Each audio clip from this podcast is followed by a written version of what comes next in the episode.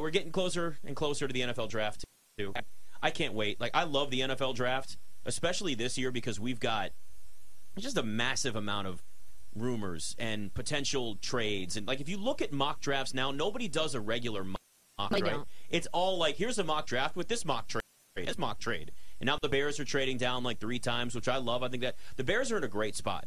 The Bears and the Seahawks may actually be two of the teams drafting in the top 10 in the best positions because right. the Bears can trade down multiple picks. They don't need a quarterback. They shouldn't be going for a quarterback in this draft. If Caleb Williams was available, that'd be different. And then the Seahawks, I mean, you got the fifth overall pick from Denver, and you were uh, uh, one of the biggest surprises in the NFL, and Geno Smith could easily be your starter for another year or two at this point. Yeah, I like Geno Smith. Why not just figure, you know, get a quarterback that you like and see how he fits in maybe in 12 months from now or 24 months from now. And we put so much pressure on young quarterbacks to go in and be the franchise savior right away. That's a better position to be in. Come in and you won't start for a year.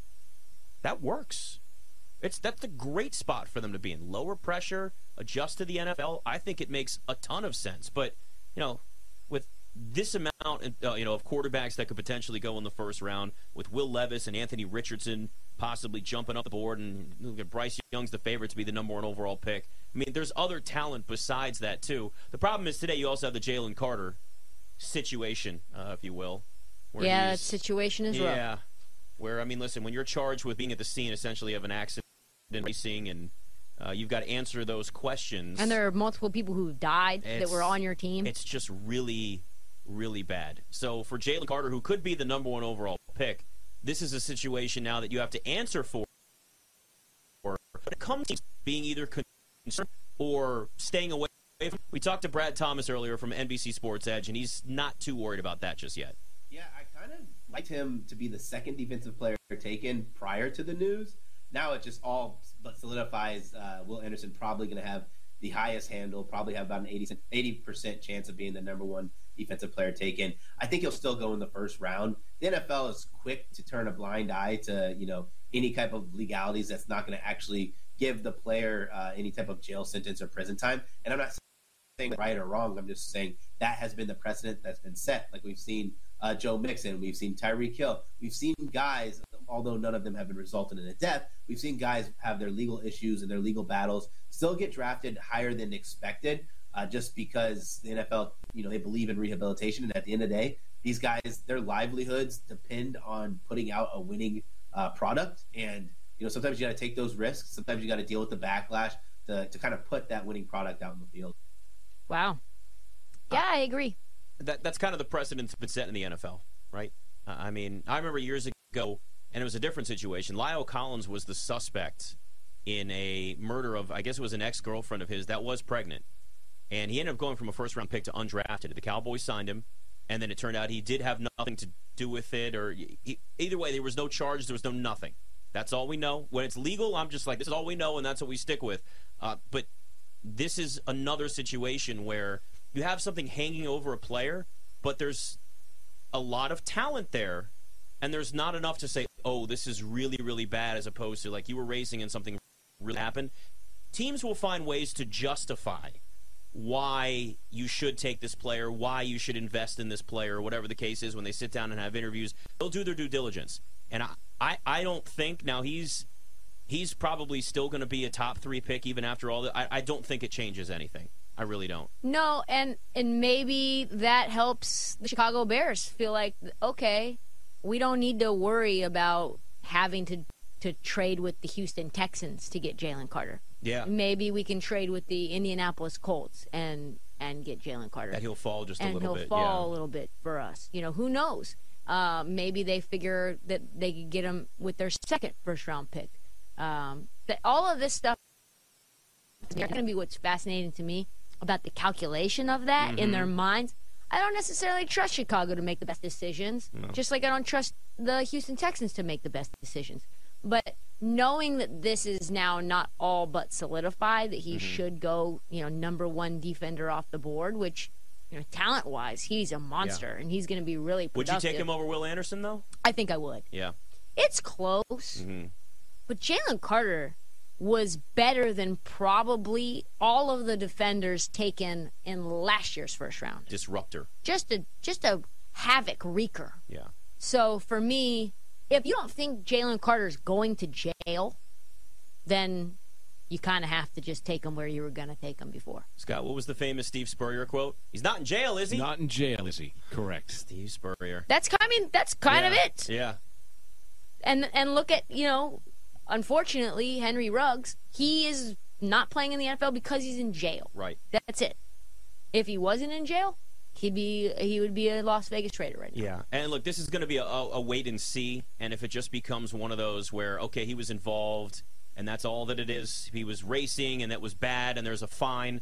it- It's it's going to get swept under the rug and be completely forgotten.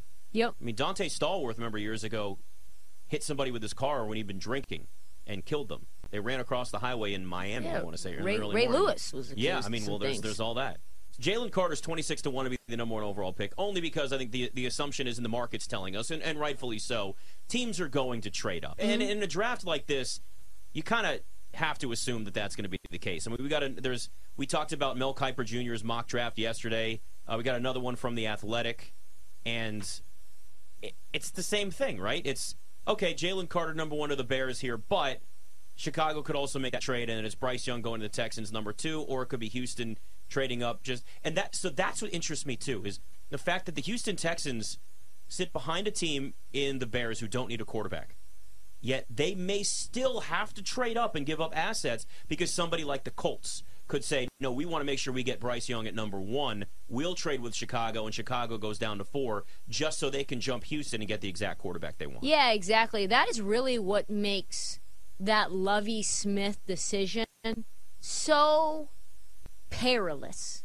You now, because of, I don't know, wanting to go for it on fourth and 18 or whatever it is in the last game of the season, like, what the implications of that decision and the, the consequences could be long lasting, where Houston would have very easily been able to have Bryce Young and now they've got to either give up pieces or sit around on their hands and say, well, I guess we can get CJ Stroud. How different are they? We're going to find out. Right. Now, granted, if you like both of them and think both of them could be a franchise How you stand often pat. do we have two franchise altering and quarterbacks in a draft? especially at one and two. If you think back to the history, you got Peyton Manning and Ryan Leaf. You got Andrew Luck and RG3. Now, RG3 had a great rookie year, but we know how that went after that. Injuries completely destroyed all that. It is very rare to have It two is. quarterbacks that alter the NFL landscape. Sometimes you can get them in the second round, Mm-hmm. Yep. as we've seen.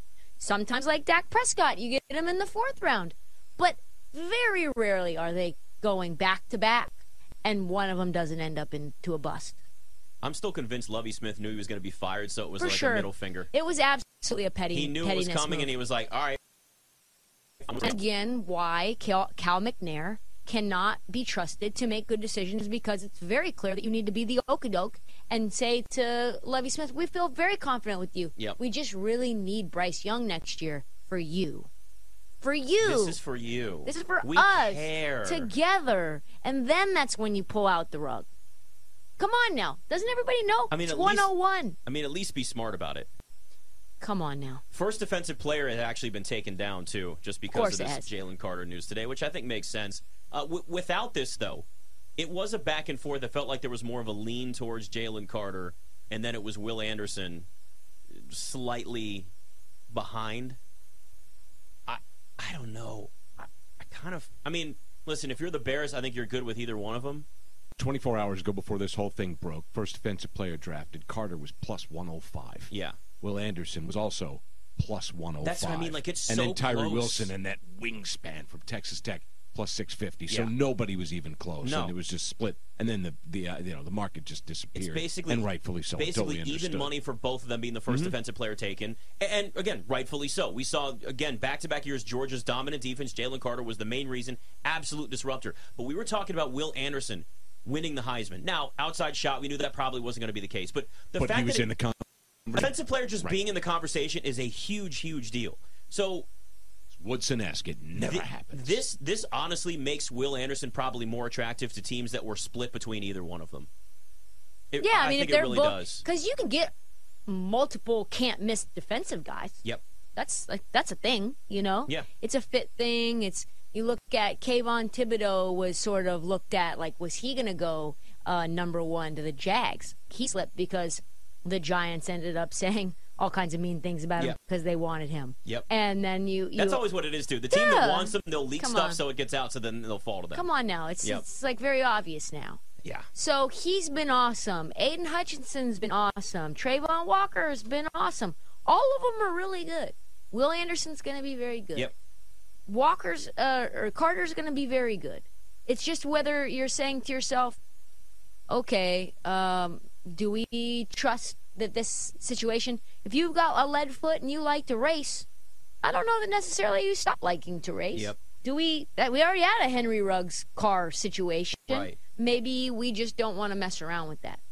I don't know. We'll see. It's yeah, it depends on what details come out. And look, there's there's always stuff. Teams will teams have their own private investigators. I mean, they they figure out every little detail, especially with the first round pick, because you have to know as much as you can possibly figure out about their personal life. And we've heard the weird questions that are asked, the uncomfortable questions that are asked about Yeah. personal lives for players and their moms before Out of pocket, out I of pocket stuff. But they're they're willing to do that, knowing that hey, we might get some backlash for asking this, but we'd rather know and at least ask you something face to face that may be uh, a question mark, maybe a red flag, and th- they'll do it because of these types of situations. But I mean, Jalen Carter is so talented, and I've always, look, we, we see this all the time in pro sports, right? If talent outweighs the headache, and headache is a very broad term, it can be a lot of different things, or headache, or talent outweighs the distraction. And again, distraction also a very broad term; it can be a lot of things. But if that player is so good that whatever the off the field conversation is, doesn't distract enough from how great that player is, teams are willing to take that player or trade for that player or sign them in free agency or whatever the case is. Yeah, no, I mean that's kind of the game, right? So it's going to be fascinating to see how this thing all shakes out. I, I think there's going to be a there there will be at least one team that makes a trade up in the first round that nobody expected. I would say at least one. And I'm telling you, if the Ravens think they can't keep Lamar Jackson, that throws another wrench into this whole thing. That adds another quarterback to the market. That adds a team that then needs a quarterback, unless my dream happens and they, he goes to the 49ers, and then they just get back uh, Trey Lance. But the Ravens could be the team that throws a whole separate, just you know amount of chaos right you're they're making a stew and you're adding a whole nother set of spice that's just you're sprinkling in all that spice and it changes everything Yeah, no, you're right. You're right. I um, I really, really want to see how it all goes down. I'm curious most about Anthony Richardson Mm-hmm. because he was not a guy that people actually thought was going to be anything, i mean and now all of a sudden he's moved from what was he last week to be the number 100 to one? Now he's seven to one. Yeah. What do they know? what is going on? This is some Paolo Banchero, Jabari Mm-hmm. Smith type stuff right now. you know what that's a great comparison because that Paolo Banchero, the line movement on that leading up to the last like five minutes before the draft Made was no crazy. sense. Was crazy. Banchero was not in the conversation. And No. clearly the Magic made the right choice. He's the runaway rookie of the year this Oh, year, yeah. and he's going to be an he's going to be an ten-time All-Star and probably an MVP at some point. But it, it at least makes you wonder, like, what is the de- is a team willing to trade all the way up for Anthony Richardson? Is it a team that's like the Colts, and they go from four to one, and they like Anthony Richardson and shots everybody? Because Baker Mayfield was a conversation That only later. me. That was only later when Baker Mayfield. Yes, was it was day of. All of a sudden, Josina Anderson was like, "Yep, Brown's taking Baker like, Mayfield." what? It was the morning of. I remember very, very distinctly It's, it's in Dallas. It, it'll it, it's going to be as chaotic as it could possibly be.